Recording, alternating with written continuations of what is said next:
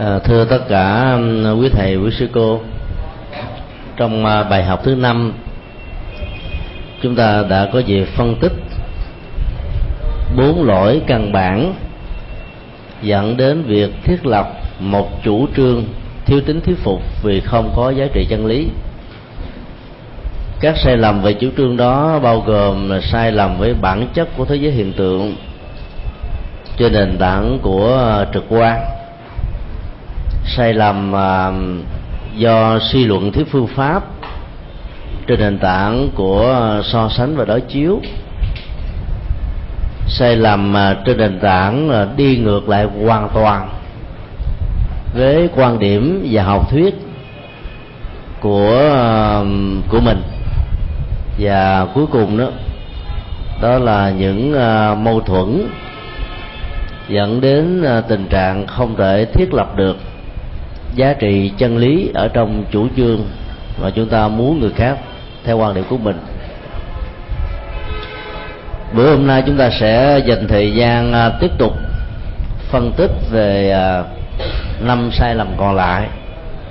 Trong số đó, đó thì nó lại có hai yếu tố mâu thuẫn mà chúng ta đã có dịp phân tích khái quát ở trong cái phần à, điều kiện của chủ trương để dẫn đến một chân lý. Sai nằm thứ năm là tự ngữ tương vi.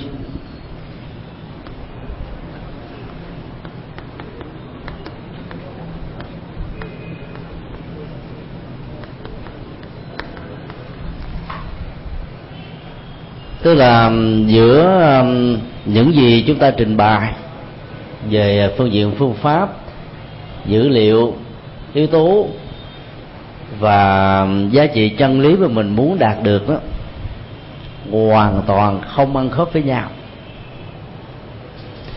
Bản thân của những lý luận mà nó thiếu tính ăn khớp từ phía người lập tông thuyết đó, được xem là sự sai lầm nghiêm trọng nhất các sai lầm về việc uh, sai với uh, bản chất của thế giới hiện tượng đó, nó còn liên hệ đến khả năng tư duy kiến thức về khoa học cũng như là những uh, quy định mang tính cách là logic để dẫn đến một suy luận đúng. Trong cái đó từ ngữ tương vi đến phần lớn nó thuộc về phương pháp lý luận của chúng ta do đó, một nhà logic học Phật giáo không ờ, nên cho phép mình rơi vào những mâu thuẫn chính ở trong ngôn ngữ và cách trình bày của bản thân.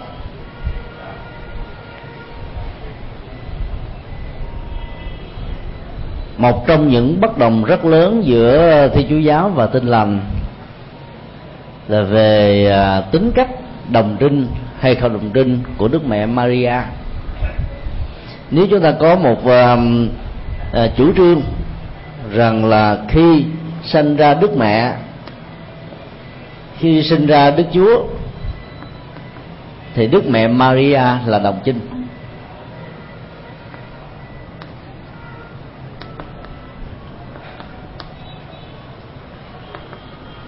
Thì chúng ta thấy rằng uh, quan điểm này đó dẫn đến một tranh luận rất là gay gắt ở trong tự thân của thi chúa giáo. Tức là những người lập ra quan điểm. Chính cái mâu thuẫn này à, nó có thể làm nền tảng, tạo ra một sự khác biệt căn bản giữa à, thi chúa giáo và tinh lành. Và nó đã từng có những giai đoạn trong lịch sử diễn ra các cuộc thánh chiến đẫm máu hàng chục ngàn người có những tình huống cả trăm ngàn người tin lành đã bị thi chúa giáo giết một cách sạch sạch là bởi vì bắt đầu về quan điểm về vị thế đồng trinh của đức mẹ Maria. Trong kinh thánh tân ước đó, có một đoạn mô tả là khi đức chúa giêsu thành công trong việc à, giảng đạo truyền bá phúc âm mang lại một thông điệp mới cho tất cả những người cư dân của do thái giáo. Thì lúc đó mẹ và các người anh em của Chúa Giêsu đến để chúc mừng. Thì Chúa Giêsu có phán một câu rằng là, ai là mẹ ta? Ai là anh em của ta? Câu nói đó đó được các nhà thần học Kitô giáo lý giải về ý nghĩa biểu tượng và triết lý rằng Chúa Giêsu muốn khẳng định ai đi đúng quan điểm của đứng ờ, Chúa Cha ở trên trời. Thì người đó đó chính là mẹ, cha, anh em, thân quyến. Còn ai đi ngược lại thì vẫn được liệt vào cái phạm trù là các con chiên ngoài đàn. Do đó quan hệ huyết thống cha mẹ con cái anh em thân quý với nhau không phải là vấn đề quan trọng vấn đề chúng ta không phải là lý luận là phân tích về à, cái nội dung à, quan niệm huyết thống và biểu tượng về cha và mẹ mà nằm ở chỗ đó. Thông qua cái dữ liệu này chúng ta biết là Chúa Giêsu có ít nhất là ba anh em trai. Cho nên à, khẳng định rằng Chúa Giêsu được sinh ra trong tình trạng Đức mẹ Maria là đồng trinh đó, là khó có thể chấp nhận được vì nó rơi vào tình trạng đó là tự ngữ tương vi ở trong bản thân kinh thánh tăng ước. Cơ sở dân bản tôn giáo quan trọng nhất để hình thành ra tôn giáo mới này trong bối cảnh dân hóa và tôn giáo của do thái. Cách đây khoảng hai ngàn năm. Đồng trinh được hiểu là trước khi sự kiện giao phối được diễn ra đó thì người phụ nữ đó đang trong tình trạng chưa hề có bất kỳ một quan hệ giới tính nào. Tình trạng đã có ba người con mà sự có mặt của Chúa ở trong bào thai, ở vị thế thứ ba hay là thứ tư, bảo rằng bào thai đó là một bào thai của đồng trinh là khó chấp nhận. Tính cách lịch sử về cha của Chúa Giêsu đều đã được tất cả mọi người thừa nhận. Nhưng thằng học Kitô giáo lại cho rằng thánh thể của đấng Chúa Cha trên trời đã nhập vào trong bào thai của Đức Mẹ Maria. Và do đó, Chúa Giêsu không phải là con của ờ, cha ruột của ông, mà là con của đấng Chúa Cha, và ông là đấng Chúa Con. Ở trên nền tảng của Chúa Thánh Thể do đó các quan điểm và chủ trương như vậy đó à, được xem là việc lập tôn không thể nào được thành tựu. Vì tự nó, nó khẳng định và phủ định hoàn toàn những gì mà mình nêu ra đối với tha nhân.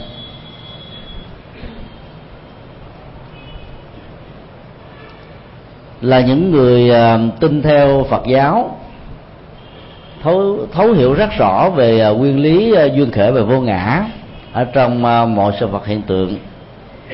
Nếu trong việc lập tôn, chúng ta có những câu nói như thế này, rằng là, hôm nay tôi xui quá vì chuyện rủi ro đã đến với mình.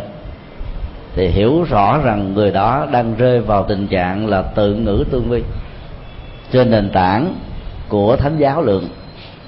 Tức là, mình đã đi ngược hoàn toàn lại học thuyết của mình như vậy à, một cách khái quát thì tự ngữ tương quy là một hình thái mâu thuẫn ở trong chính bản thân của mình, trên nền tảng của tự giáo. Các hệ thống của tự giáo về giá trị chân lý, đúng và sai đó, được xem là thước đo để xác quyết một phán đoán chủ trương nào được xem là đúng hay là sai.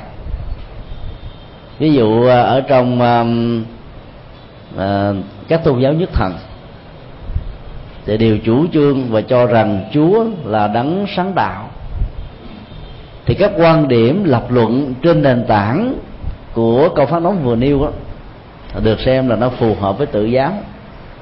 Và lý luận mình minh họa dẫn chứng phân tích không đi ngược lại cái này thì tránh được cái lỗi là mâu thuẫn ở trong chính tự thân của mình do đó giá trị của tự ngữ tư vi đó nó là một giá trị ờ, rất tương đối. Trong những cái tình huống của đạo Phật đó, thì giá trị đó có thể đạt được ở mức độ cao nhất. Ở các tôn giáo khác đó cái phạm vi của nó là dễ dàng hơn. Giá trị chân lý của đó nó lệ thuộc vào các học thuyết của tự giáo. Và do vậy đó là cái tính cách chân lý đó để dẫn đến một cái tình trạng thuyết phục hoàn toàn người nghe nó không cao bằng như là các yếu tố về à, hiện lượng tỷ lượng tự giáo và thế gian tư vi tuy nhiên chúng ta cũng cần phải nắm vững nó để tránh cái tình trạng như thế này. Ở trong uh, kinh uh, bách dụ có một dụ ngôn nói về niềm hãnh diện tự hào của một uh, anh chàng cảm giác và thấy rằng mình quan trọng hơn tất cả chúng bè bạn. Ở trong làng sớm và bất kỳ ai, anh ta tiếp xúc. Đi tới đâu đó thì anh cũng um, quảng cáo về cha của mình và mẹ của mình rằng là mẹ tôi là một người đức hạnh vẹn toàn. Chuyện đó không có vấn đề. Cha tôi là một bà la môn thanh tịnh, đoạn dục không hề có bất kỳ một uh, cái cảm giác khao khát gì về tính dục. Nói như thế là cho nên là những người nghe bật cười lên. Vì giàu có lịch sự cỡ nào đi nữa vẫn không thể nín được những cái điều à, cảm thấy nó ngạc nhiên về tình trạng mâu thuẫn trong ngôn ngữ. Cái câu chuyện ngụ ngôn đó cho thấy rằng là cái cách mà quảng cáo về bản thân mình đó nếu không khéo nó rơi vào tình trạng tự tương vi đó, thì chết to. Và do đó đó, những người như vậy sẽ mất hết uy tín vì cái cơ sở lý luận của họ làm cho họ không thể nào đứng vững được ở trong các quan điểm và lý luận. Nếu cha là người thanh tịnh, tuyệt đối, và không hề có những ờ, ý niệm về tính dục thì làm sao có ra đứa con, phải không ạ? nó phải có một cái mối quan hệ dựa trên ờ, lòng tham ái. Thì cái khế ước hôn nhân xã hội giữa hai người đó mới dẫn đến qua trái của tình yêu. Và đứa con trở thành như là một cái nỗi niềm nối kết giữa hai bên để ờ, giữ vững được cái gia đình ở trong những mối bất hòa với nhau, vân vân. Vậy là tự ngữ tương vi đó là điều cần phải tránh cái mâu thuẫn nội tại trong chính bản thân mình đó, là một mâu thuẫn khó giải quyết nhất. Ở trong ờ, các kinh điển đại thừa đó chúng ta thấy cái cách thức mà mô tả về sự mâu thuẫn nội tại đó nó bao gồm là hai thế giới của sự đối lập. Thiện và ác luôn luôn dành cái vị thế và sự khống chế ở trong đời sống sinh hoạt cảm xúc nhận thức của con người hoặc là những hình ảnh mặt trời, mặt trăng, đêm và ngày, bóng tối và ánh sáng. Ở trong thế giới của nhị nguyên đó, chúng là các lực lượng và tương quan đối lập. Nhưng ở trong từng bản thân của con người đó, chúng chính là những thuộc tính, những hạt giống mà con người đã có thể gieo trồng ở trong một đời kiếp này hay là một cảnh giới khác tái sinh ra con người gặp được Phật pháp, các hạt giống đó nó tạm nằm im một chỗ. Và do vậy không nên được hiểu rằng nó đã được chuyển hóa trọn vẹn. Do đó sự tương quan mâu thuẫn nội tại giữa các hạt giống này đó, nó làm cho con người trở nên mâu thuẫn và chống trái với chính học thuyết của bản thân mình. Trong lịch sử triết gia Wittgenstein được xem là người ờ, có hai giai đoạn. Người ta gọi là giai đoạn đầu và giai đoạn sau. Giai đoạn đầu đó là một người um, trai trẻ có các quan điểm về um, triết học phân tích ở mức độ đơn giản. Giai đoạn uh, Wittgenstein sau đó là một giai đoạn rất mới có nhiều đóng góp sự sự chuyển tiếp về tư tưởng ở trong một con người qua hai chiều kích của thời gian đó, đã làm cho người đó đó đứng từ góc độ của một chuẩn xác nào được xem như là một sự mâu thuẫn. Nhưng mà mâu thuẫn này đó, nếu cái phần phần sau, ở trong giai đoạn sau, tích cực, hay hơn, tiến bộ hơn, giỏi hơn phần trước đó, thì đó là một điều rất là đáng tán thán. Còn nếu như cái phần giai đoạn sau mà nó tệ hại giai đoạn đầu đó thì nó trở thành là tự ngữ tương vi. Còn tiến bộ hơn giai đoạn đầu thì không gọi là tự ngữ tương vi, mà là một sự tiến bộ, một sự cập nhật hóa kiến thức thì một sự hoàn chỉnh hóa những học thuyết của mình. Thì chúng ta phải phân định rõ hai cái này. Chứ bằng không đó, bám vào tình trạng sợ sai lầm về chính bản thân, cho nên mình bảo thủ lập trường quan điểm vốn nó không có ích gì cho mình và tha nhân trong chiều hướng tích cực thì cái đó giữ cái lập trường như thế là một sự cố chấp mà thôi.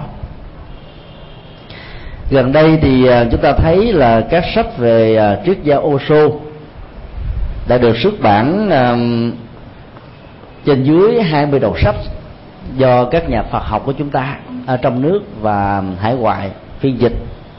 Trong số đó có những quyển sách ấn tống trong suốt thời gian ở Ấn Độ đó thì chúng tôi có cơ hội ờ, tới trung tâm Osho đọc khá nhiều sách của ông. Và toàn tập sách của ông đó, gần 500 cuốn chúng tôi đều có đủ. Thì thấy rất rõ là nó có hai giai đoạn của Osho mà việc phân tích về giai đoạn thứ hai đó làm chúng ta phải hết sức dè dặt. Không nên phổ biến quan điểm và tư tưởng này lý do rất đơn giản đó giai đoạn đầu của Osho là một giai đoạn uh, triết lý Phật giáo ảnh hưởng từ thiền của Trung Hoa và Nhật Bản. Và có lẽ ông là một cái nhà phân tích thiền học khá ấn tượng và sâu sắc từ trước đến giờ dưới hình thái của ngôn ngữ và những sự phát kiến. Trong số à, 500 tác phẩm của ông đó thì đã có gần 100 tập nói về thiền này và những tài liệu như thế đó nó sâu sắc vô cùng làm cho thế giới phương tây biết đến đạo phật. Nhưng khi mà cái vai trò vị thế của ông ở trong ờ, thế giới tôn giáo đó đã trở nên quá ấn tượng đó, thì lúc đó nó cái khuynh hướng đã đi về cái tôi quá nhiều. Và lúc đó ông đã tự xưng mình là Parawan tức là Thế Tôn.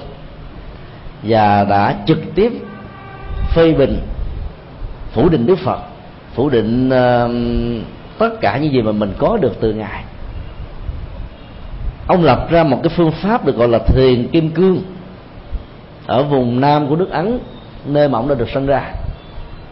Và ở trong thiền đường này đó thì chủ trương là tự do tính dục. Và trong đó tất cả mọi người sau khi uh, uh, có một cái tờ xác minh là không có bị bệnh HIV và S là buộc phải vào ngồi thiền trong trạng thái mặc áo quần không khí do đó đó, giữa một cái quan điểm trước và quan điểm sau đó, bị mâu thuẫn.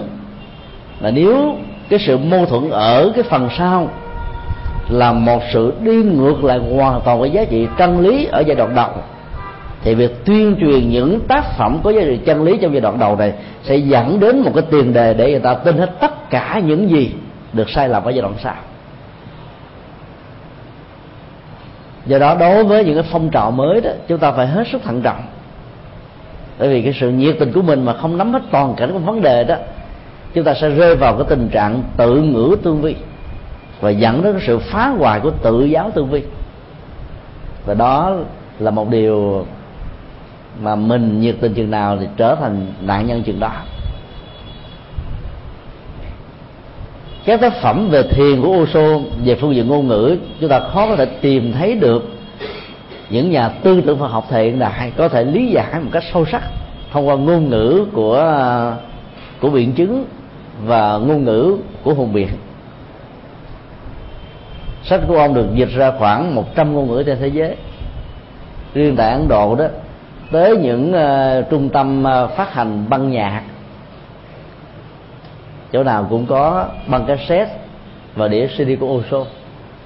Tức là nó phổ biến và phổ cập như thế mặc dầu tại ấn độ người ta tẩy chay vì ông là một nhà tư tưởng tự do kháng cự lại truyền thống bà la môn giáo.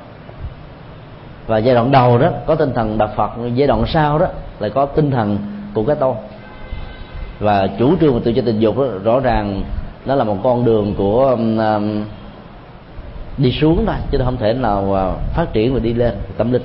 Tại vì sự tự ngữ tương vi ở trong một con người với hai hoặc là nhiều giai đoạn khác nhau là điều mà chúng ta phải hết sức thận trọng.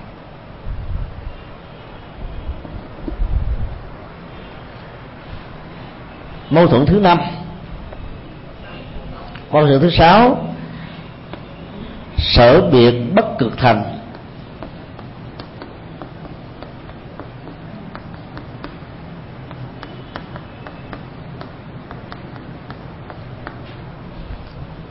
Tức là không thể nào thành lập được vì chủ từ ở trong phán đoán chân lý của tôn không được quần chúng thừa nhận. Và khi mà nó bị phủ định như vậy thì cái giá trị chân lý chứa đựng ở trong cái chủ từ đó đó, bị người ta có một thành kiến, một ấn tượng tiêu cực và do đó đó, nó sẽ khó có thể tồn tại được. Thí dụ ở trong thế giới phương tây rất quen thuộc với câu um, phán đoán triết học như thế này. Tôi tư duy nên tôi hiện hữu. Xin uh, quý thầy uh, cho biết là ai là tác giả của uh, câu uh, triết học này? Descartes rất hay. Tất cả đều uh, nắm thuộc lòng. Cái mối liên hệ chân lý trong phán đoán tôi tư duy nên tôi hiện hữu đó là nằm ở chỗ là tư duy.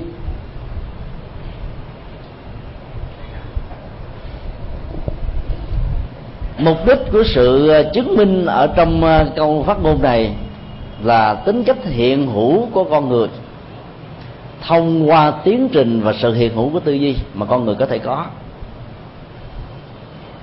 nếu chúng ta chấp nhận câu nói này là một giá trị chân lý, là sự hiện hữu của tôi trên nền tảng của sự tư duy của tôi, thì trong những tình huống mà di thức học Phật giáo nêu ra, bất tỉnh, ngủ mê, không có giấc mơ, và chứng đạo quả a la hán thì hoạt dụng của toàn bộ cái cõi ý thức đó, hoàn toàn bị vắng lặng, thì lúc đó con người không có hiện hữu à con người vẫn tiếp tục hiện hữu nhưng hiện hữu ở một cái cấp độ tâm linh cao hơn.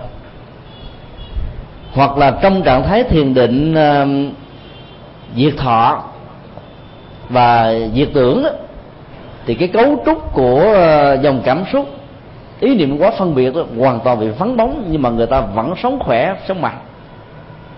Ngài bành tổ ngài uh, bồ đề đạt ma 9 năm sống ở trong trạng thái này và bây giờ không còn được xem như là một truyền thuyết nữa. Bởi vì gần đây cậu bé à, 14 tuổi Gautama sẽ đặt ra ở tại nơi ba.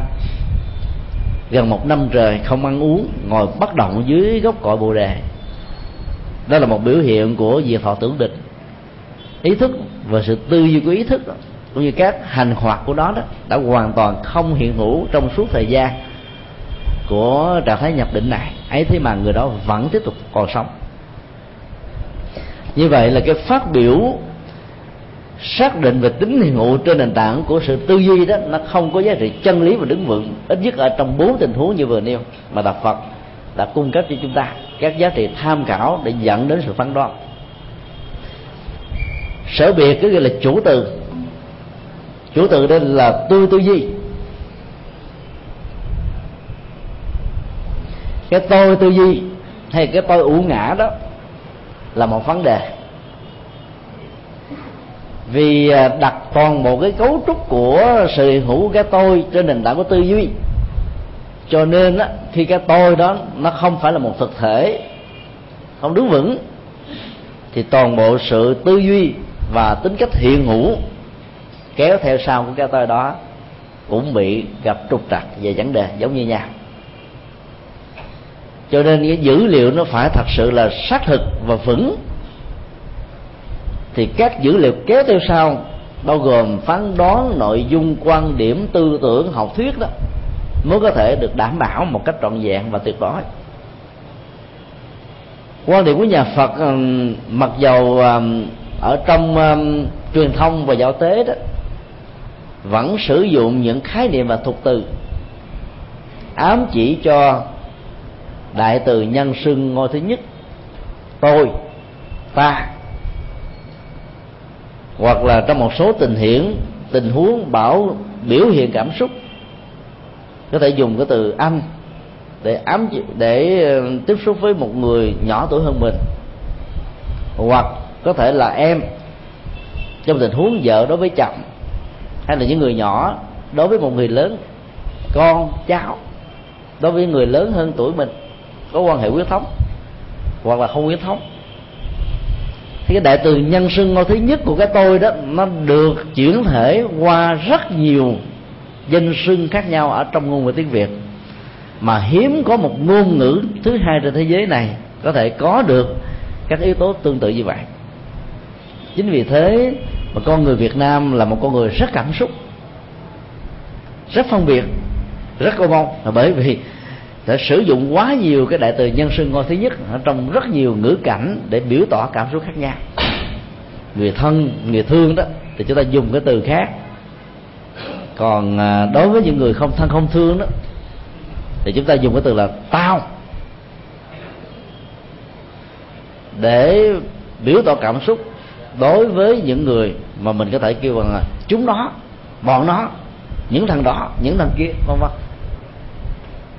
cho nên um, sử dụng những phán đoán mang tính cách là cái tôi hiện hữu vốn là một chủ từ không được thừa nhận ở trong đạo Phật đó có thể dẫn đến sự giảm uy tín của người lập thuyết nếu người đó là một nhà tư tưởng Phật học. Cho nên để tránh cái tình trạng này đó thì um, cái ngôn ngữ sử dụng của người xuất gia thường là chúng tôi. Tức là lấy cái tinh thần tập thể để giảm đi cái cái cá tính. Ở trong việc thừa nhận cái công trạng và vai trò đóng góp của mình. Cho nên dùng như vậy nó trở thành là nhẹ nhàng. Chúng tôi có cơ hội tiếp xúc với um, khá nhiều các phật tử từ nhiều thành phần xã hội khác nhau. Trong cũng như là ngoài nước đó. Thì có hai cái ờ, góp ý mà họ dành cho giới tu sĩ chúng ta đó, đó là rất nhiều thầy cô trẻ có năng lực đó khi giảng kinh thuyết pháp và giao tế đó dùng cái đại từ nhân xưng ngôi thứ nhất đó, là thầy là sư. Trong khi đó đối tượng ngồi nghe chúng ta trao đổi và chia sẻ không nhất thiết là phật tử. Và có nhiều người giàu là phật tử đi nữa họ cũng đâu có muốn thừa nhận là mình là thầy của họ đâu. Do đó sử dụng những đại từ nhân xưng như vậy đó ở trong việc giảng kinh thuyết pháp đó, nó sẽ không hay. Nhưng không nói là tính thuyết phục của nó không cao. Thỉnh thoảng sẽ có những cái tình huống là khi nghe về sự đồn đãi rằng là vị pháp sư trẻ này có nhiều năng lực hay.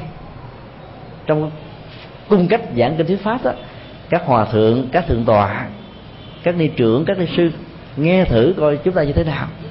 Nói là quý vị ơi thầy nói với vị nghe cho thế này nghe chú tai không? Chướng liền á. Do đó là khi chúng ta giảng đó chúng ta nên dùng những đại từ mà nó tránh đi cái tư cái tôi cái tôi đó tôi, tôi tư duy cái tôi quan điểm cái tôi học thuyết hay là bất cứ cái gì liên hệ đến đó. Giảm đi thì cái hiệu ứng tâm lý ở người nghe đối với chúng ta sẽ cao. Chúng ta có thể học được ở um, hai nhân cách lớn của Việt Nam trong việc giảng cái thuyết pháp đó là thiền sư nhất hạnh và thiền sư thanh từ. Không khi nào giảng mà xưng là thầy. Không có. Mặc dầu cái tầm vóc quốc tế của thiền sư nhất hạnh thì đứng thứ gì sau đức đạt lai lạt ma đó và không bao giờ dùng đối với những người đang nghe cháu kêu bằng ông hoặc là cháu kêu bằng cố đó vẫn không dùng là thầy. Đó là một cái rất hay. Và đức phật của chúng ta, cái nhân cách đó còn vĩ đại gấp trăm lần chưa bao giờ ngài dùng cái từ thầy đối với người nào chưa có. Dùng như lai đó. Còn thế tôn đó là ngài không có dùng chúng ta dùng. Hoặc là trong lúc dịch đó bản kinh đó, nguyên tác để là như lai. Chúng ta kính ngài quá cho nên nói là thế tôn. Chứ ngài đâu có tự xưng ngài là thế tôn đâu không có. Mà như lai là một từ triết học. Sự đến và đi của nhân cách đó là như thế chứ không nói cái tôi đó được sanh năm tháng ngày giờ nào và ra đi trong năm tháng ngày giờ nào không có. Cái mô tả của thuộc từ như lai, nó trống rỗng hoàn toàn sự hữu của cái tôi. Cho nên trong tình huống nào mà muốn nhấn mạnh về ý nghĩa, về vô ngã thì ngài dùng chữ như ga để thay thế. Chúng tôi đã có nhiều lần phân tích về vấn đề này. Do đó chúng ta nên tránh dùng cái từ thầy ở trong lúc mà giảng kinh thuyết pháp đó. Còn ở trong nói chuyện xưng hô với người khác đó nếu người đó là học trò của mình thì mình dùng chữ tôi đó thì nó không thân mật. Lúc đó dùng chữ thầy để nó mang cái tính cách là diễn cảm tạo ra một sự gắn bó và do đó đó cái sức thuyết phục ở trong uh, giao tế như vậy đó nó sẽ đạt được ở mức độ khác cao. Đây là một vấn đề nó rất là tế nhị và nếu chúng ta không để ý nó đó thì nó lại không hay. Nếu ai đã từng à, xem tác phẩm của đi sư như thủy đó, mang tựa đề hư hư lục, ra đời cách đây à, trên dưới 10 năm, thì phải thừa nhận rằng là trong cái lứa tuổi 40 hoài, trên dưới 40 thôi, mà một vị ni có được kiến thức như thế là một điều rất là ấn tượng và khá đặc sắc. Từ đó nó dẫn đến cái phong trào mà chọn lọc để nghe băng của ni sư như thủy rất là cao nhưng mà khi đọc vào cái phần mà lời bàn á, ở trong tác phẩm á, chúng ta thấy cái câu đầu tiên đó, phần lớn với tu sĩ đọc vào là cảm thấy không hài lòng các em thân mến, mặc dầu có thể cái dụng ý của tác giả đối với tác phẩm này đó là mình nói với thế hệ và lứa tuổi, em út của mình, tức là những người đi sau mình. Nhưng chúng ta sẽ không thể nào loại trừ rằng dầu tác phẩm đó nói cho tuổi 20 mà mình đang ở tuổi 40 tức là một thế hệ của cha anh đi trước, sẽ kéo theo cái tình trạng những người từ tuổi mình trở lên là không được quyền đọc nó. Ai dám cao non như thế? Do đó dùng những ờ, cái tôi của ờ, cái người lớn mà ám chỉ cho độc giả của mình là các em đó là một điều rất là cấm kỵ ở trong các tác phẩm mang tính cách là nghiêm túc và triết học. Thỉnh thoảng đọc ở trên ờ, báo giác ngộ và các tập văn của chúng ta đó, có nhiều vị thầy trẻ cũng dùng những cái từ các em thân mến. Mình cũng có ba chục tuổi thôi. Em là ai? Do đó đó, đọc vào văn như thế thì nghe nó có vẻ nó cảm xúc, nó gần gũi. Nhưng nếu mà mình ờ, nói cho em út mình thì được độc giả là có ông già đến 80 tuổi 90 tuổi.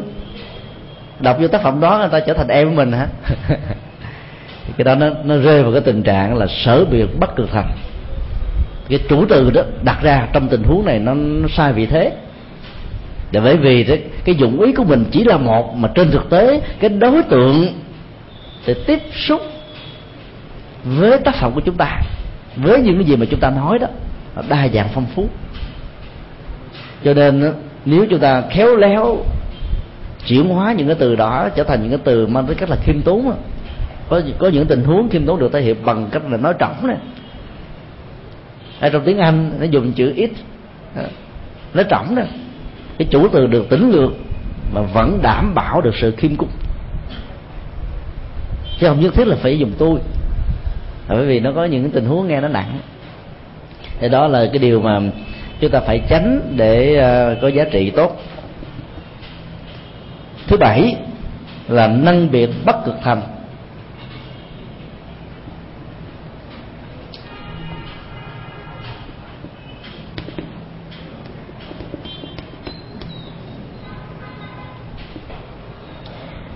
Trong phần năng biệt bất cực thành đó như kỳ trước chúng ta đã phân tích rằng là nó thiếu được sự đồng thuận về à, phương tiện của thuật từ.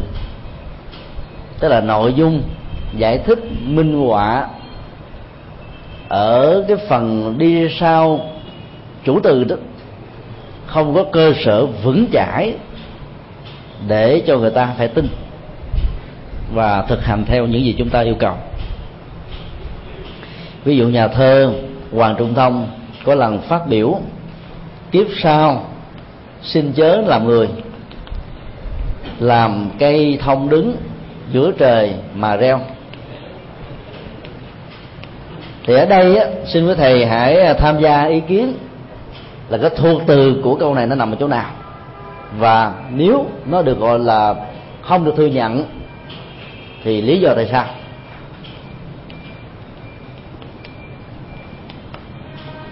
Nếu chúng ta đang đứng trong ờ, cấp thế của một nhà logic học Phật giáo, được yêu cầu phân tích về cái tính cách mà không thành lập được của thuật từ trong hai câu thơ vừa điêu kiếp sau xin chớ làm người, làm cây thông đứng giữa trời mà reo.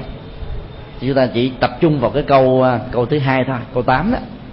Còn câu một đưa ra để chúng ta biết cái xuất xứ và quy danh của ờ, ý tưởng và từ cái ý tưởng của câu một nó dẫn đến ý tưởng của câu hai.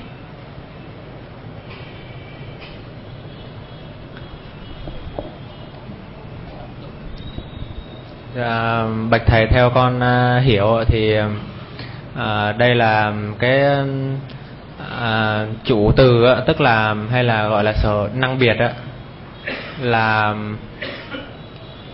à, đã được ẩn đi tức là cái chủ từ tức cái chủ từ ẩn đi tức là tôi cái nhân vật là tác giả của bài thơ đó tức là Nguyễn Công Trứ à, và à, cái phần à, vị ngữ kia tức là cây thông tức là làm cây thông. Nhưng mà theo kéo theo đó nó lại à, là đứng giữa trời mà gieo. Như vậy thì cái gieo này thì à, con hiểu nghĩa là không biết là cái thông gieo hay là người gieo. Thành thử con cũng nhất thời cũng chưa thể nào mà hiểu ra được à, cảm ơn cái phần nhận xét.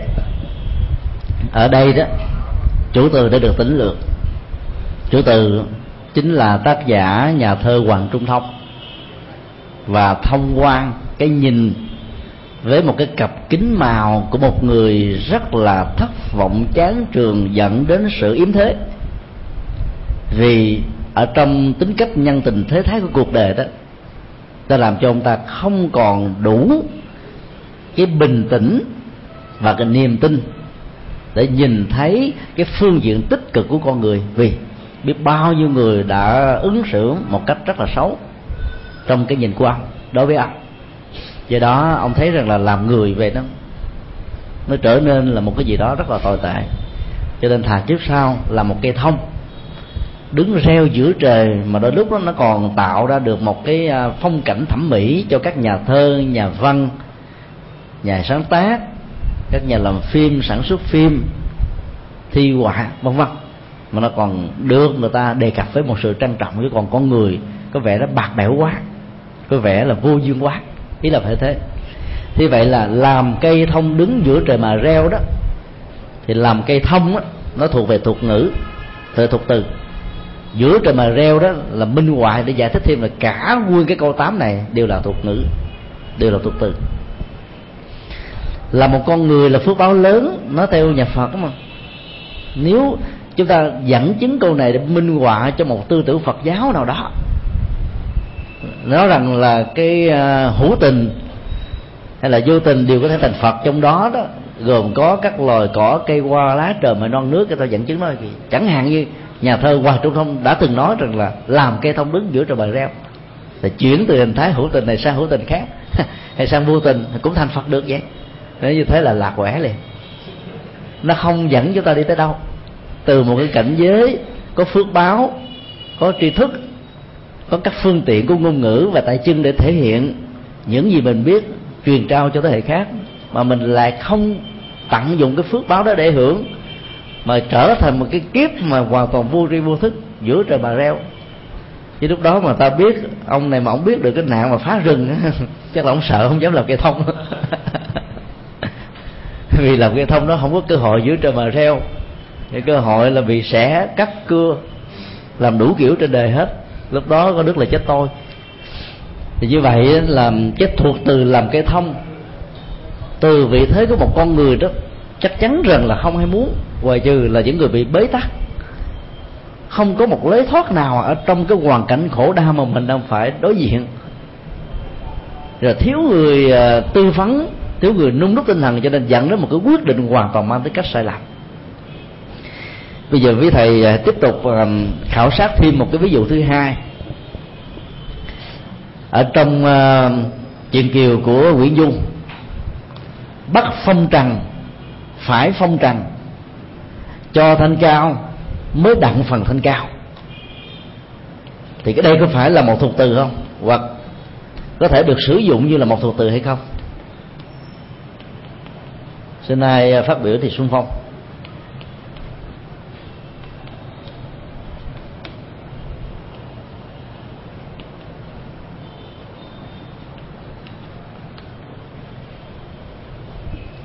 Nó có phải là một thuật từ không? Dạ. Dạ mô phật phải là và nếu nó là phải đó thì cái vấn đề đặt ra về cái nội dung chúng ta học là thuộc từ không thiết lập được là nằm ở chỗ nào? Ở chỗ ờ, bắc phong trần. Cái này mới lặp lại chưa giải thích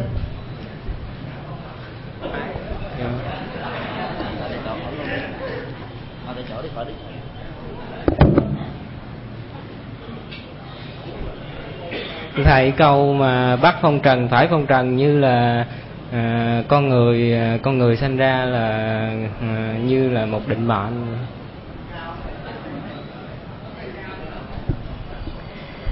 Giải thích như thế đó là, là một phần.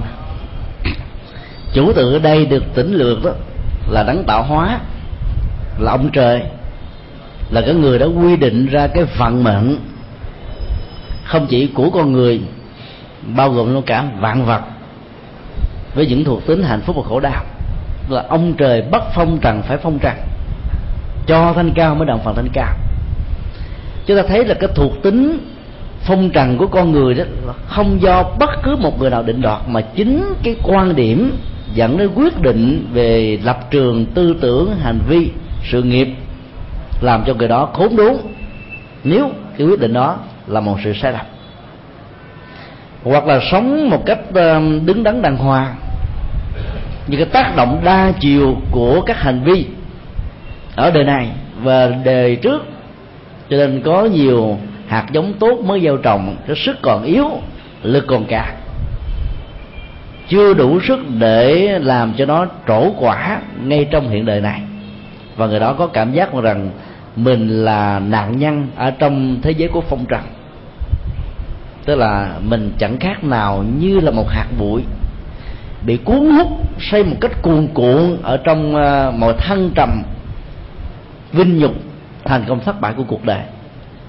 Cái gió cuồn cuộn đó nó, nó làm cho hạt bụi của chúng ta chả làm cái gì.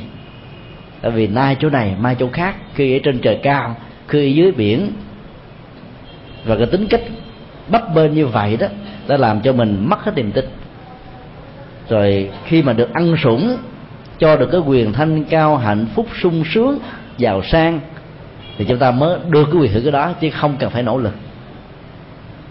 Cái lời thứ hai đó là một lời hứa hẹn trong khi đó câu đầu là một câu hăm dọa. Bản chất của các tôn giáo nhất thần đó, thì thường là hứa hẹn trên nền tảng của một hăm dọa. Nếu không theo thì sẽ phải bị chết hoặc là bị mất các quyền lệ thăng tiến trong xã hội. Còn đi theo đó thì được tất cả mọi thứ. Cái cặp bài trùng của hâm dọa và hứa hẹn này đó, đã làm cho rất nhiều người phải ngã lòng. Một phần đó là do sự sợ hãi, khống chế, chi phối, tác động. Phần khác đó, không thấy rõ được. Và cứ giao khoán mọi thứ cho một đấng mà mình không hề thấy được mặt mũi của ông ta là ai. Có thật hay không? Cứ tự an ủi để qua ngày đoạn tháng cuối cùng kết quả chẳng đưa ta tới đích đâu cho nên thuộc từ về cái vai trò của con người được thăng cao hay là bị phong trần đó, do một cái à, áp chế định đoạt với phong cách của định mệnh của đấng thần linh, rõ ràng không thể nào được chấp nhận nếu con người thật sự muốn hạnh phúc và do đó con người phải là chủ nhân, thiết kế cuộc đời của mình. Cho nên khi mà đưa những cái định đề như thế này để xác định về cái tính cách à, thuộc từ đó, được chấp nhận hay không đó, chúng ta phải thấy rất rõ rằng là nó có phù hợp với thực tế hay nói cách khác là chân lý hay không. Nếu cái thuộc từ nêu ra để lý giải, mặc dầu chủ từ của nó được tính lược và được ngầm dụng ý không có thích hợp và tương thích với cái giá trị hiện thực đó thì chúng ta bị rơi vào cái tình trạng là thuộc từ không được thừa nhận. Ít nhất là trong quan điểm của những người Phật học thì lúc đó đó cái tính thiếu phục của chúng ta đối với tất cả mọi thành phần ở trong xã hội sẽ không đạt được ở mức độ cao. Này à, nếu mà người thiên chúa nói thì đúng không thầy? Người thiên chúa nói là đúng người nhất thần nói là đúng đa thần giáo là đúng. Nhưng để cho nó có tính thuyết phục cao là phải mọi thành phần. Trong đó có những người hoàn toàn ngược lại với thiên chúa giáo. Do đó nếu họ đem những câu này ra để nói rằng là đạo thiên chúa đã có mặt ở trong dân học việt nam qua tác phẩm của chuyện kiều, để từ đó kết luận rằng nguyễn du là một nhà tư tưởng thiên chúa giáo, thì lúc đó chúng ta biết rằng cái cơ sở lập luận như thế này là hoàn toàn bị phá vỡ là bởi vì quỷ du đang mô tả về cái à, học thức định mệnh của nho giáo. Còn à, quan điểm của quỷ du đó là một quan điểm về phật học nó khác. Vì trong thơ ca đó từ lúc đó được quyền tỉnh lược, chúng ta không nắm được hết cái bố cục của đó. Có thể dẫn đến sự hiểu sai và lý giải sai về quan điểm của một tác phẩm. Để từ đó kết luận sai lầm về một tác giả. Còn Nguyễn Du ở trong à, chuyện Kiều thì có nhiều câu mang hoàn toàn ý nghĩa nhân quả Phật giáo. Quý thầy à, ở đây có ai thuộc mấy câu đó không? Chữ tâm kia mới bằng ba chữ tài. Ngoài ra còn câu nào nữa? Có trời mà cũng có ta. Tu là cội phúc tình là dây quan chưa hấp dẫn lắm. Ngoài ra còn có câu sâu, sâu sắc hơn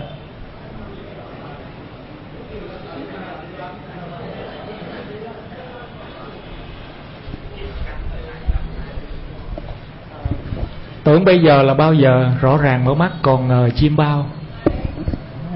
À, như là đến lại mang một ý nghĩa khác.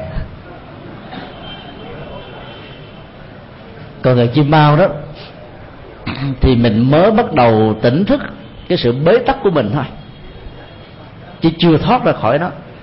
Là một sự nỗ lực mà vẫn còn chấp nhận nó như là một định mệnh vì mình vẫn còn chim bao thôi, chứ chưa hết được đó trải qua một cuộc bể dâu những điều trông thấy mà đau đớn lòng cái là mô tả thôi. Mô tả về khổ đế. Chưa có giải pháp. Thầy con không nhớ rõ nhớ theo con thì hai câu chót đó thầy. Cái gì mua vài chấm canh đó.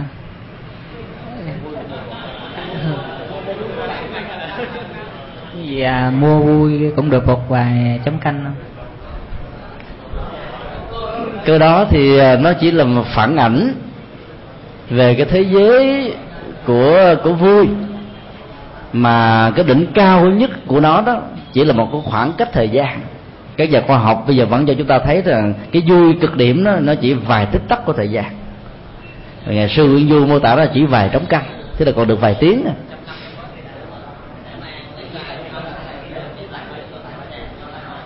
đã mang lấy nghiệp vào thân cũng đừng trách lẫm trời gần trời xa. Rất hay. Nó là nó ngược hoàn toàn cái quan điểm này. Và đó là quan điểm của Nguyễn Du đó. Tức là quan điểm của Phật giáo. Cái nghiệp vào thân tức là do mình tự tạo. Mang vào tức là tự mình tạo ra thôi. Tự mình tinh nguyện, tự mình quyết định. Chứ không có ai tạo ra nó cho mình. Ông trời không tạo nó cho mình. Hoàn cảnh không tạo nó cho mình, mà tự mình mang vào. Tức là một thái độ của tác ý rõ ràng cho nên trách trời, trách đất, trách người trách ta là một sự đổ lỗi và do đó không tạo ra giải pháp. Cho nên qua hai câu này chúng ta thấy là Nguyễn Du hoàn toàn không chấp nhận học thuyết định mệnh. Chính vì thế trong lúc mà thiết kế ra um, câu chuyện đó, thì có hình ảnh của nhà sư để giải thoát cái thân phận, gọi là tự vẫn của nàng kiều. Và nhà sư này đó tên của ông là một triết lý giác duyên. Tức là gặp được đạo phật là mở cửa tạo điều kiện cho sự giác ngộ hồi đầu. Đó là một cái thay đổi vận mệnh. Rõ ràng như thế đó. Cái bế tắc ở trong thế giới phong trần của do giáo đó đã được khép lại. Rồi mở ra một hướng mới qua hình ảnh của sư giác duyên. Đó là một cái học thuyết hoàn toàn đi ngược với định mệnh.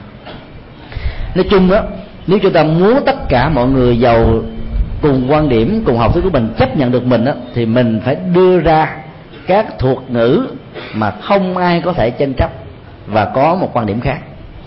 Này ở trong này có là tự giáo tương ờ, vi với ờ, thế gian tương vi. Thì ví dụ khi mà thầy cho rồi thầy hỏi cái này là nó sai về cái nào thì biết đứng trên lập trường nào nói cho đúng có thể có tình huống chúng ta bao gồm cả hai. Có tình huống đó nó chỉ là một hiện tượng cá lẻ. Ví dụ ờ, tự giáo đó, là nó thuộc về cái quan điểm của mình. Dĩ nhiên là nó mang tính rất là chủ quan. Còn thế gian tương vi đó, là nó thuộc về cái quy luật khách quan. Dầu chúng ta đó có mặt không có mặt. Cái tôn giáo mà mình theo, triết lý mà mình thực tập đó, có đồng tình hay đồng tình, tự thân và bản thể của nó vẫn như thế. Cho nên tránh những cái sai lầm mâu thuẫn về hai khuynh hướng đó đó nó sẽ tạo ra cái nền tảng vững chãi cho những gì chúng ta chủ trương. Ví dụ nếu chúng ta có tình huống tuyên bố về giá trị chân lý thông qua một cái um, à, chủ trương như thế này.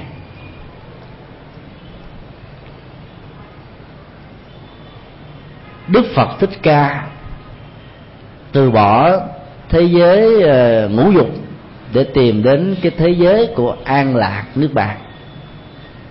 Nếu chúng ta có câu đó là một đại tiên đề, như là cái quan điểm khẳng định về cái tinh thần nhập thế và tích cực của đức phật, để chống lại những quan điểm và gắn ghép, có gốc rễ của sự hiểu sai hoặc là không có thiện chí về những đóng góp của ngài, thì chúng ta thấy rằng rất rõ đó, cái câu tuyên bố đó đó nó không ngược lại bất cứ cái gì ở trong kinh điển từ Bali cho đến Đại thừa. Bali cũng nói như vậy. Đại thừa cũng nói như thế. Thiền tông, tịnh độ tông hay là bất kỳ một tông phái nào cũng không thể phủ định về cái sự lựa chọn mang tới cách dứt khoát của Đức Phật. Trước hai cái cấp độ của hạnh phúc một cái mang tới thế gian có giới hạn chịu tác dụng của chiều kích nhân quả tốt và xấu. Còn một cái đó nó vượt lên trên các giới giá trị thường tình với những cái khung giới ờ, không không gian bao la, không giới hạn, thì rõ ràng là không rơi vào cái tình trạng là tự giáo tương vi, phải không ạ? Thứ hai, về quan điểm của thế giới, tức là thế gian, ở trong đây là con người, bao gồm là những người ờ, không theo đạo phật, thì cái mô tả như vậy là hoàn toàn không chống trái lại bất cứ cái gì mà họ đã từng nghe trong lịch sử và biết ở trong các cái sự kiện được mô tả qua các tác phẩm và người ta vẫn thể thừa thừa nhận rằng là là là là cái hạnh phúc của tỉnh tại tâm đó, nó có một chiều kích và giá trị cao hơn là hạnh phúc của các giác quan. Mặc dầu có nhiều người trong mê mờ thì họ có thể phủ định. Họ nói dạ dột gì chi mà đi tu tu khổ thế một, ở nhà xuống hơn. Đó là những quan điểm sai.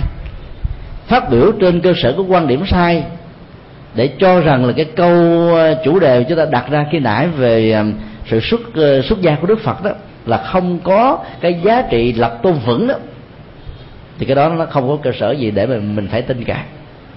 Cho nên trong tình huống này đó là nó không rơi vào cái tình trạng là tự giáo tư vi về phương diện văn bản học và học thuyết.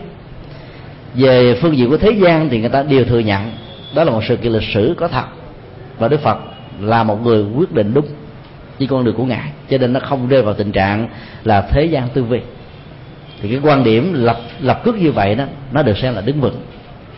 Do đó, đó nó có những cái tình huống đó, một câu phát biểu mà nó gồm luôn cả bốn năm tình huống bị sai. Hoặc nếu nó đúng nó đúng luôn cả bốn năm tình huống. Nó như vậy đó. Còn chúng ta phân tích từng những tình huống cụ thể để chúng ta nắm. Thì khi mà phối hợp liên kết với nhau đó thì kết quả nó xảy ra ở trên giá trị chân lý của từng cái rời rạc như thế này. Trường hợp thứ tám là câu bất cực thành.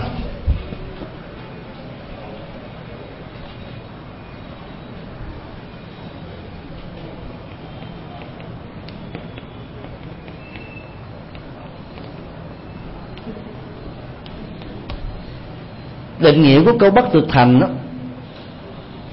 là một cái khái niệm ám chỉ cho cả chủ từ và thuộc từ không thành lập được về phương diện tạo ra sự đồng thuận của những người khác quan điểm hay còn được gọi là đối phương.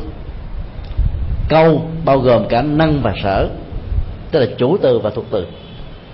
Tức là đây là một cái sai lầm căn bản nhất là bởi vì cả hai vế tạo ra cái giá trị chân lý ở trong tôn đều không đứng vững được ở bất kỳ một quan điểm nào. Ví dụ, chúng ta có câu như thế này. Toàn tri là thuộc tính quan trọng của ờ, đấng tạo hóa.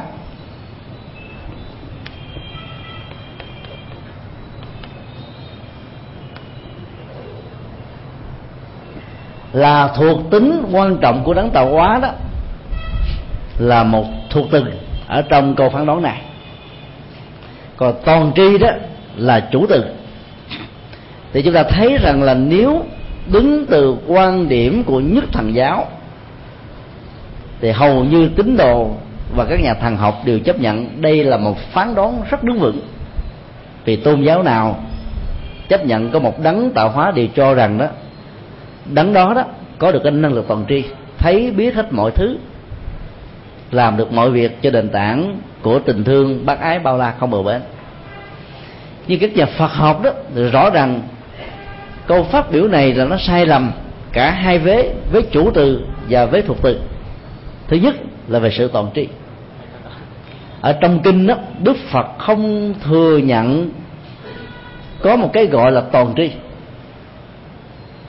dầu cho chúng ta có kính ngài cỡ nào đi nữa, thì chúng ta phải thừa nhận một trong mười danh hiệu của ngài là chánh biến tri, chứ không có toàn tri à. Chánh biến tri đó là một cái loại nhận thức tuệ giác, nó mang tính cách chuẩn xác về chân lý, phổ quát quá, ở mọi nơi. Tức là khi nào cái cái năng lực tri thức đó được sử dụng, thì đức phật sẽ có một cái phán đoán về kết quả không sai với thế giới hiện thực và những gì đang diễn ra đã diễn ra và sẽ diễn ra. Chính vì thế mà tới cách chánh biến tri đó đã được đức phật gọi là phổ quát hóa ba quy luật mà chúng tôi tạm gọi là ba tự giác lớn ngôn ngữ phật học gọi là tam minh. Thì cái uh, túc mệnh minh đó, nó được gọi là cái năng lực chánh biến tri về quá khứ của bản thân mình. Từ đại cương đến chi tiết trong những đề kiếp thân phận gia đình học họ tộc đời sống nghề nghiệp hạnh phúc và khổ đau. Hầu như là ngày nhớ rõ một cách mạnh gọi là chi tiết không có một cái gì là thiếu sót. Nhưng cái năng lực đó chỉ được ngài sử dụng trong những tình huống mà các bài giảng pháp á, liên hệ đến tính cách nhân quả mà cần có một cái minh họa cụ thể từ chủ nghĩa kinh nghiệm bản thân của mình thì ngài mới sử dụng đến cái năng lực túc mệnh minh này. Chứ nếu như người nào đó mà lúc nào cũng nhớ về chuyện quá khứ thì người đó bị điên. Chắc chắn. Kẻ nhớ về quá khứ đó là sẽ bị điên loạn, khổ đau, khống chế, hoặc là bị tiếc nuối về cái sự vàng son của mình hay là hận thù và những bất hạnh phong trần mà mình đã có. Cho nên sử dụng cái năng lực về túc quyền minh là trong những thời điểm mà mình đang cần như một công cụ để hoàn phát thiên nhãn minh hay là thiên nhãn trí cũng được sử dụng một cách tương tự. Đó là một loại tuệ giác thấy rõ nhân quả sanh tử của tha nhân ở trong tương lai. Thế kia là bản thân trong quá khứ, còn tha nhân trong tương lai. Như vậy là mình và người, quá khứ và tương lai đều nắm rất vững. Đây là hai yếu tố quyết đoán để tạo ra một cái tiến trình nhân quả so sánh không chỉ chủ quan của bản thân mình mà tha nhân, nó cũng mang tính cách phổ quát như thế, chuẩn xác như thế, cho nên cái suất thuyết phục của nó đó sẽ rất là cao. Nếu chúng ta dẫn chứng được những người khác mà mình biết, và tất cả những người khác cũng biết được cái tình huống được dẫn chứng đó, còn lậu tặng thông là biết về chính mình ở hiện tại. Đây là cái mấu chốt để dứt điểm vấn đề của tu tập. Rằng là mình không còn phiền não nghiệp trước nữa. Thì ba năng lực này được kinh điển Bali và Đại thừa khẳng định rằng là Đức Phật khi nào cần sử dụng thì ngài có được cái cái phán đoán của tự giác đó. Chứ phải lúc nào nó cũng như thế. Hàng ngày thì Đức Phật vẫn duy trì chánh niệm tỉnh thức đó. Cũng giống như bao nhiêu các hành, hành giả thực tập của chúng ta. Chúng ta có thể có lúc miên mặt có lúc gián đoạn còn ngài là miên mặt mà không hề có gián đoạn. Vậy thôi. Cái khác biệt căn bản là nằm chỗ đó. Do đó trong kinh đó luật sư ngoại đạo tức là sáu nhà tâm linh luôn luôn tự hào và cho rằng mình có được năng lực toàn tri. Đi đứng nằm ngồi thức cũng như là ngủ năng lực đó không gián đoạn không mất đi. Trong bài kinh thứ 79 của kinh Trung Bộ đó nó có một cái cuộc đối thoại giữa một nhà bà một nhà du sĩ sa môn nổi tiếng được xem là một nhân cách đạo sư tên là thiện sanh u đại di với đức phật đó, thì ông có vẻ phàn nàn về à, những lời đồn đãi liên hệ đến tính cách toàn năng, toàn tri của à, ni kiền tử, ni ganh tha, nagaputta, rằng là khi ông tiếp xúc với nhân vật này đó, ông hỏi rằng là trong đời sống quá khứ cách đây 10 kiếp đó, thì ngài đã là ai, làm cái gì? Thì ni kiền tử không trả lời được. Tránh né vấn đề và lái vấn đề qua một chủ đề khác. Khi hỏi về trong tương lai đó đất nước Việt Nam, đất nước Ấn Độ vận mệnh của ờ, Ma Kiệt Đàn này như thế nào? Ông không trả lời được. Tức là không có được thiên nhãn trí. Nếu trong quá khứ mà mình bị bế tắc, và mình cũng không hề có kiến thức trong tương lai thì sẽ gọi là toàn tri. Toàn tri là mình phải biết hết tất cả mọi thứ, biết quá khứ, biết hiện tại, biết tương lai, biết chuyện của mình, biết chuyện của người, thì mới gọi là toàn tri. Và trên thực tế đó, đức phật nói, ai nói rằng là mình có được năng lực toàn tri, biết quá khứ, biết hiện tại tương lai thức cũng như ngủ, đó là một tuyên bố rỗng, cái từ đức phật dùng rất hay. Tuyên bố rỗng nên là không có giá trị thực. Chứ ngài không nói, đó là những kẻ láo khoét, nói thì nó nặng. Tuyên bố rỗng. Cái từ dùng rất là tế nhị mà rất là hay. Đức phật chưa bao giờ tự xưng ngài là một đấng toàn tri, không có. Chánh biến tri đó, hay chánh giác đó. Do đó là khái niệm toàn tri là khái niệm của ngoại đạo, không phải khái niệm của phật học tôn vinh đức phật cũng đừng bao giờ sử dụng những khái niệm này. Vì cái chữ toàn tri là không có. Trong lúc ngủ chúng ta đâu biết những gì diễn đạt đối với con mắt, phải không à ngủ mắt nhắm lại rồi nếu mà toàn tri phải biết luôn. Còn lần này nhắm mắt lại thì không thấy những gì đang diễn ra trước mình. Hoặc là đang đứng như này những gì diễn ra vào sau lưng mình mình cũng đâu biết đâu làm sao mà gọi là toàn tri được? Cho nên toàn tri là một khái niệm sai lầm về phương diện phạm trù thuộc tính của đấng tạo hóa. Quan điểm nhà phật làm gì có chấp nhận có đấng tạo hóa. Mà nói rằng là có thuộc tính hay không thuộc tính, là một cái tính cách là bất di bất diệt thể. Ai là đấng tạo hóa thì người đó có được năng lực toàn tri cho nên thuộc từ trong tình huống này là hoàn toàn không đứng vững. Bởi vì nhà phật chủ trương là duyên khể. Không có một nguyên nhân nào được xem là khởi thủy. Dầu đó được gọi là đất nước gió lửa đối với triết học hy lạp cổ đại. Hay là duy phật đối với các nhà duy phật hiện đại. Hoặc là duy tâm duy lý. Tất cả mọi cái duy đó đều là sai lầm. Duy thức học phật giáo không chủ trương rằng là thức tạo ra mọi thứ. Cho nên đó, cho rằng đạo phật là duy tâm là một quan điểm sai. Đạo phật là duy duyên khởi nếu chúng ta dùng một cái từ gọn thì có thể nói là duy duyên khởi chứ không có duy tâm gì cả cho nên cái từ mà duy thức học đó nên nên đổi lại thành là tâm thức học. Thì ý nghĩa nó sẽ rõ ràng và nó tránh được cái tình trạng bị hiểu lầm. Bởi vì nếu không đặt cái chữ mà duy thức ở trong ngữ cảnh tất cả pháp đó, mà pháp trong ngữ cảnh này phải được giải thích là mọi thuộc tính của tâm đều là do tâm tạo ra. Dòng cảm xúc khổ và vui sân và quan hỷ tham và buông xả mê muội và tuệ giác đều là thuộc tính của tâm. Thì trong ngữ cảnh đó thì rõ ràng là tâm tạo ra những thứ này. Tâm mình muốn, tâm mình làm. Ý nghĩa của nó như vậy, nhưng mà nó tâm tạo ra sơn, hà, vũ, trụ. Cái chuyện đó là cái chuyện vớ vẩn, không chấp nhận được. Về phương diện phật học, không thể chấp nhận được. Do đó khi lý giải về nhất thiết duy tâm tạo đó chúng ta phải lý giải một cách rất khéo. Chứ mà không đó nó trở thành là những người tưởng tượng và nó không có thiết thực gì cả. Như vậy là trong tình huống thứ 8 này, là cái toàn tri là một khái niệm mà nội dung của nó đó hoàn toàn là một sự rỗng không. Cho nên chủ từ không thành lập được.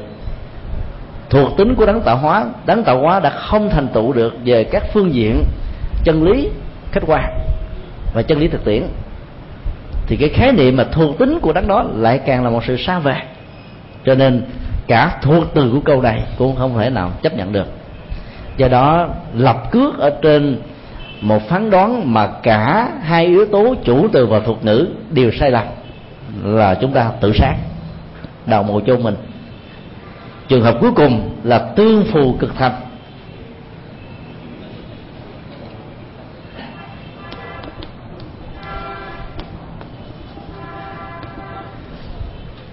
Phù là hỗ trợ.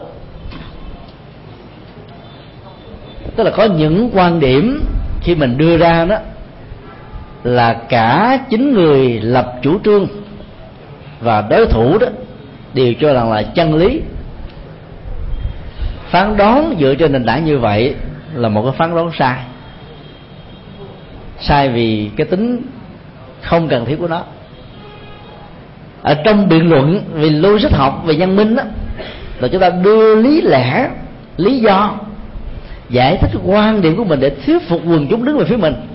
Mà mình đưa ra những cái dữ liệu mà bên nào cũng chấp nhận hết trơn. Thì còn gì là lý luận nữa?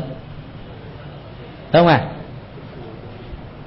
cho nên đó là ở trong đại tiền đề của nhân minh, phải là cái nằm ở trong vòng tranh luận. Thì giá trị chân lý của nó đó mới có thể có được thông qua cái phần nhân và dụ ví dụ ờ, nguyên thủy ở trong um, nhân minh nhập với lý luận có câu như thế này. Âm thanh là cái được nghe. Khi đó tôn giáo nào cũng chấp nhận, triết học nào cũng chấp nhận. Chánh lý luận cũng nói như thế ở trong các tác phẩm chánh lý luận. Đặc biệt là kinh uh, chánh lý Naya Sutra và đạo Phật trong các quan điểm từ kinh tạng Bali cho đến đại thừa cũng đều nói âm thanh là cái được nghe chứ âm thanh đâu ai nói âm thanh là cái được thấy đâu. Khi mà đưa ra một cái vấn đề như vậy để mình lập cước, đưa ra chủ trương đúng là sai đâu có giá trị gì đâu. Đưa ra một cái mà nó không có cái giá trị về phương diện thuyết phục, thì việc đưa ra đó nó uổng đi. Cho nên cái tình trạng thứ chín là tình trạng không nên sử dụng vì nó tốn giấy mực mà không có kết quả chân lý của việc thuyết phục nó sau khi mình bài cái nhân và cái vụ để làm cho người khác đứng về phía mình. Do đó các vấn đề được nêu ra ở trong lập cước chủ trương á, được quyền nằm ở trong vòng tranh luận. Và chúng ta phải nắm cái phần thắng về phía mình thì mới đưa quan điểm đó ra. Còn nếu không đảm bảo được phần thắng đúng và sai đó thì cái cách đưa quan điểm đó, nó sẽ rơi vào một trong tám lỗi, bốn, năm lỗi về tương vi và ba lỗi về bất thành.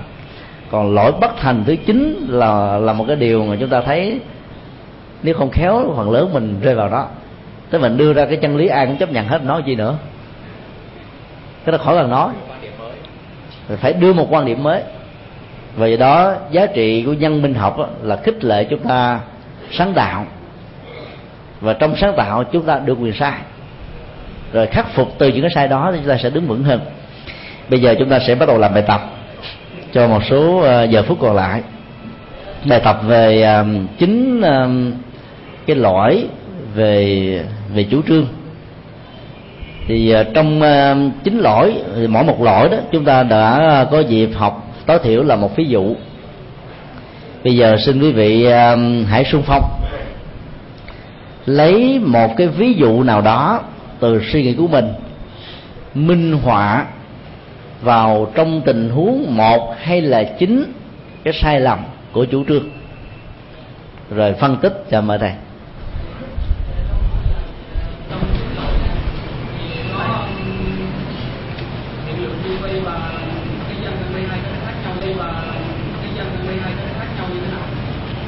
cái cái đầu lên gì à, À, đây là một câu hỏi rất hay. Thì trong cái phần giải thích nghĩa của chúng tôi à, kỳ vừa rồi đó nó chưa được rõ ràng về phần hiện lượng tương vi và thế gian tương vi. Sở dĩ mình không rõ ràng đó nó có lý do.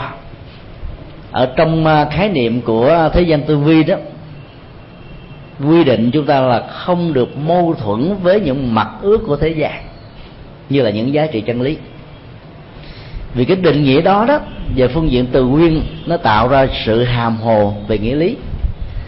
Cho nên à, chúng tôi đã lý giải và định nghĩa nó ở mức độ rộng hơn.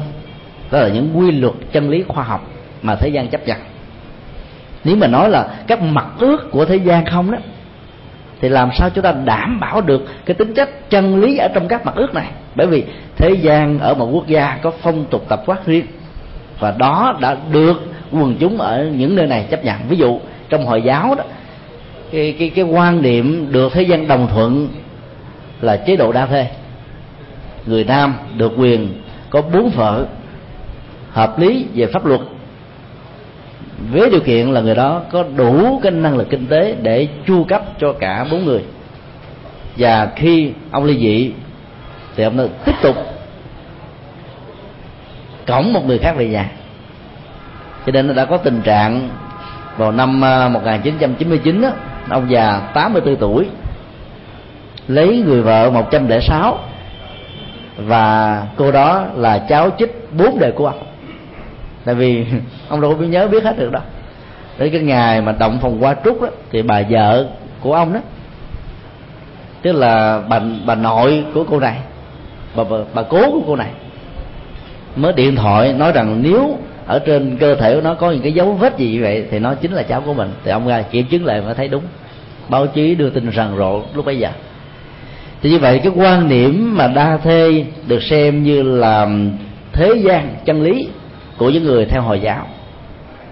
Và trong um, các quốc gia đó, nó cũng có những cái thế gian chân lý tương tự như vậy, tùy theo quan điểm tôn giáo và triết học, hay là quan điểm của những nhà chủ trương về chính trị ở trong một giai đoạn với lịch sử nào đó cho nên cái định nghĩa này nó nó nó không đứng vững lắm. Do đó chúng tôi phân tích nó dưới một cái góc độ, đó là các chân lý thế gian. Theo cái chữ chân lý. Và dĩ nhiên nó bao gồm các chân lý của khoa học. Để à, tránh cái tình trạng có thể bị hiểu lầm.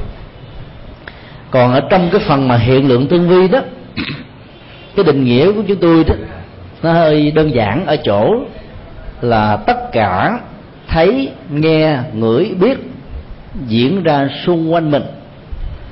Phán đoán với một kết quả nhận thức của nó đó không được quyền đi ngược lại. Ví dụ con mắt đang nhìn thấy quý thầy người thì mặc áo nâu người thì mặc áo lam các sĩ thì mặc áo vàng và vàng vàng có khuynh hướng là vàng chanh.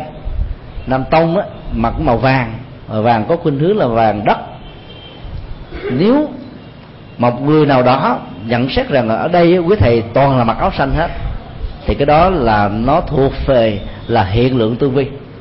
Thì cái phán đoán của mình ở trong cái phần lập tôn đưa ra với cái lý do mình phê bình, ví dụ nó là tăng sinh không có tuân thủ theo nội quy của trường là ăn mặc theo pháp phục của tu sĩ và dẫn chứng đưa ra ở trong cái lập trường. Xin lỗi, cái lập trường đưa ra trong đây là nhiều thầy ở trong lớp đã mặc áo xanh mà trên thực tế đâu có ai mặc áo xanh đâu. Thì cái đó nó được gọi là hiện lượng tương vi. Vì cái phán đoán đó, nó sai với cái diễn tiến thực tế đang diễn ra. Ở đây là phương diện của con mắt. Bây giờ nếu chúng ta đang nghe âm thanh, và có một người nào đó khi làm bài không được, hỏi lý do làm bài không được, thì trả lời như thế này. Cái lập tô của họ là, hệ thống micro và âm thanh của học viện chúng ta tồi quá, cho nên nghe chả được gì. Mà trên thực tế ở dưới ai cũng nghe được có thể nghe không hay, chứ không thể nói là không nghe được gì. Có lúc thì âm thanh bị đứt quãng, có lúc rõ có lúc không. Còn nó là nghe không được gì như là một cái lời biện hộ cho việc là thiếu điểm của mình trong lúc thi là nó không đúng vững về phương diện lập tôn. Thì cái đó nó gọi là sai lầm về hiện lượng tương di trong tình huống của lỗ tai. Chùa xá lợi đó, bên cạnh đó là một cái giải làng nướng các phật tử và các hành giả tới đây tụng kinh bái sám khổ lắm. Bởi vì á, cái miệng của mình á, cái lỗ mũi thì đang muốn ngửi cái mùi hương hương giải thoát ở trên chùa. Mà cái loại hương ngủ gì hương đó, nó bay phản phất ở trong lỗ mũi. Nó bay liên tục như thế, rồi dịch bị bắt đầu tiết ra như là một thói quen. Nên nó bị ảnh hưởng rất là lớn. Ở nước ngoài đó là những ngôi chùa, người ta sẽ cấm không được có những cái làng nhậu, làng nướng được thiết lập xung quanh. Ở Việt Nam chúng ta luật pháp như là luật rừng trong tình huống này. Cho nên không bảo hộ được cái, môi trường tâm linh à, của tôn giáo. Và do đó nó dẫn đến nhiều sự ờ, là là là sai lầm. Cho nên ở nước ngoài nó có một cái luật. Tôi thấy hay hay. Nếu biết triển khai đúng đó là khi một ngôi chùa mới nào được cắt lên á tất cả cư dân ở vùng đó được mời về để gọi là hearing là lắng nghe và cái sự kiện sẽ được thiết lập. Và nếu như có một người nào đó phản đối, không chấp nhận cái tình trạng này, thì ngôi chùa đó sẽ không được quyền xây dựng lên. Đó là một cái lý do tại vì dân chủ mà dân chủ tuyệt đối nó là như vậy. Tức là mình phải thuyết phục quần chúng và luật nó thuộc về người dân, chứ không phải thuộc về chính phủ. Do đó cái rừng thanh phong của thầy sư dứt hạnh do một đại à, thí chủ cúng với trị giá gần là hai chục triệu đô la cho một mảnh đất là gần gần 200 mẫu đẹp vô cùng. Chỉ có một cái gia đình duy nhất nằm ở trong đó không đồng thuận. Bây giờ phải cuốn gói đi chỗ khác là bỏ. Lập ra một cái um, cái thiền viện mới, được gọi là bích nham, ở trong một cái khu vườn sâu ở New York, cách Middletown khoảng chừng à, à, sáu chục cây số.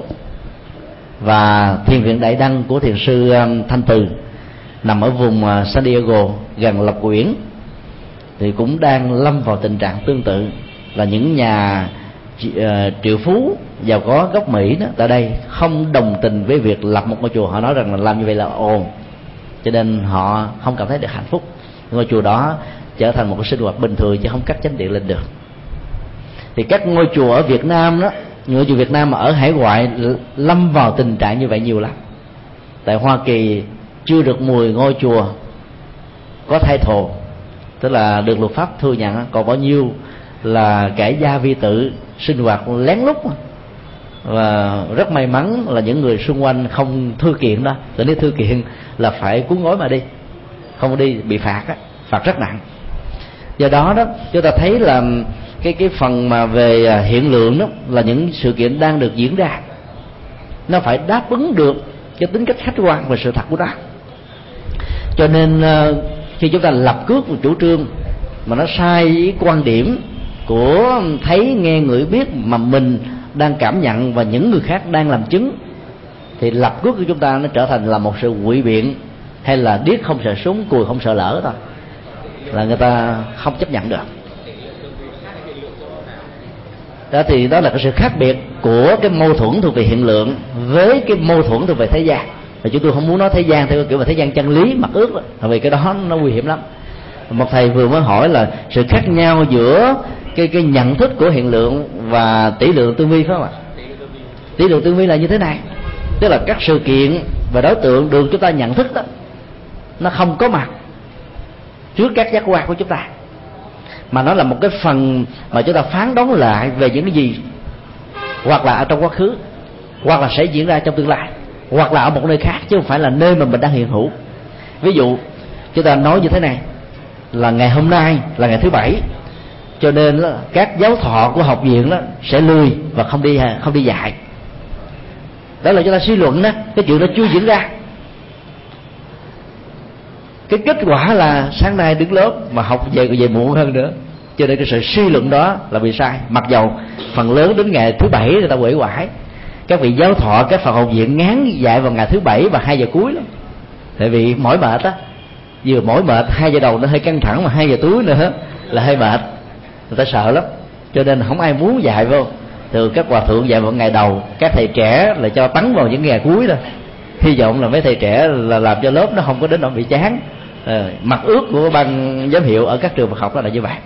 Tại vì vậy là chúng ta suy luận dựa vào những yếu tố rồi cuối tuần là ai cũng hâm hở được nghỉ cho nên cái tinh thần mà tinh tấn kiên quyết duy trì cái cái cái cái, cái hướng của mình đó, nó sẽ không được đứng dựng đó là một sự suy luận. Nhưng mà kết quả là trong ngày hôm nay là không có lớp nào vắng hết. Thì chúng ta biết rằng đó là một suy luận rơi vào tình trạng là tỷ lượng tương vi đó là tỷ lượng tương vi thì như vậy là chúng ta đã hoàn tất được cái phần uh, các cái lỗi do lập cước chủ trương thiếu cơ sở hoặc là không đứng vững. Và khi sắp tới chúng ta thi đó thì chúng ta sẽ thi những bài tập như thế này mà không có thi lý thuyết nữa thi toàn là bài tập. Và các bài tập là vô số các cái bẫy. Cho nên quý thầy sẽ phải tập đeo cái cặp kính hiển vi vào vạch lá tìm sâu. Và khi mình vạch lá tìm sâu được rồi đó thì sau này ra hoàng pháp đó, người ta nói tới đâu là mình biết là người ta nói đúng hay nói sai đúng như thế nào, sai ra làm sao? Nghiêm trọng hay là bình thường? Chấp nhận được hay là xí xóa bỏ qua? Là mình có thể nắm được trong lòng bàn tay của chúng ta.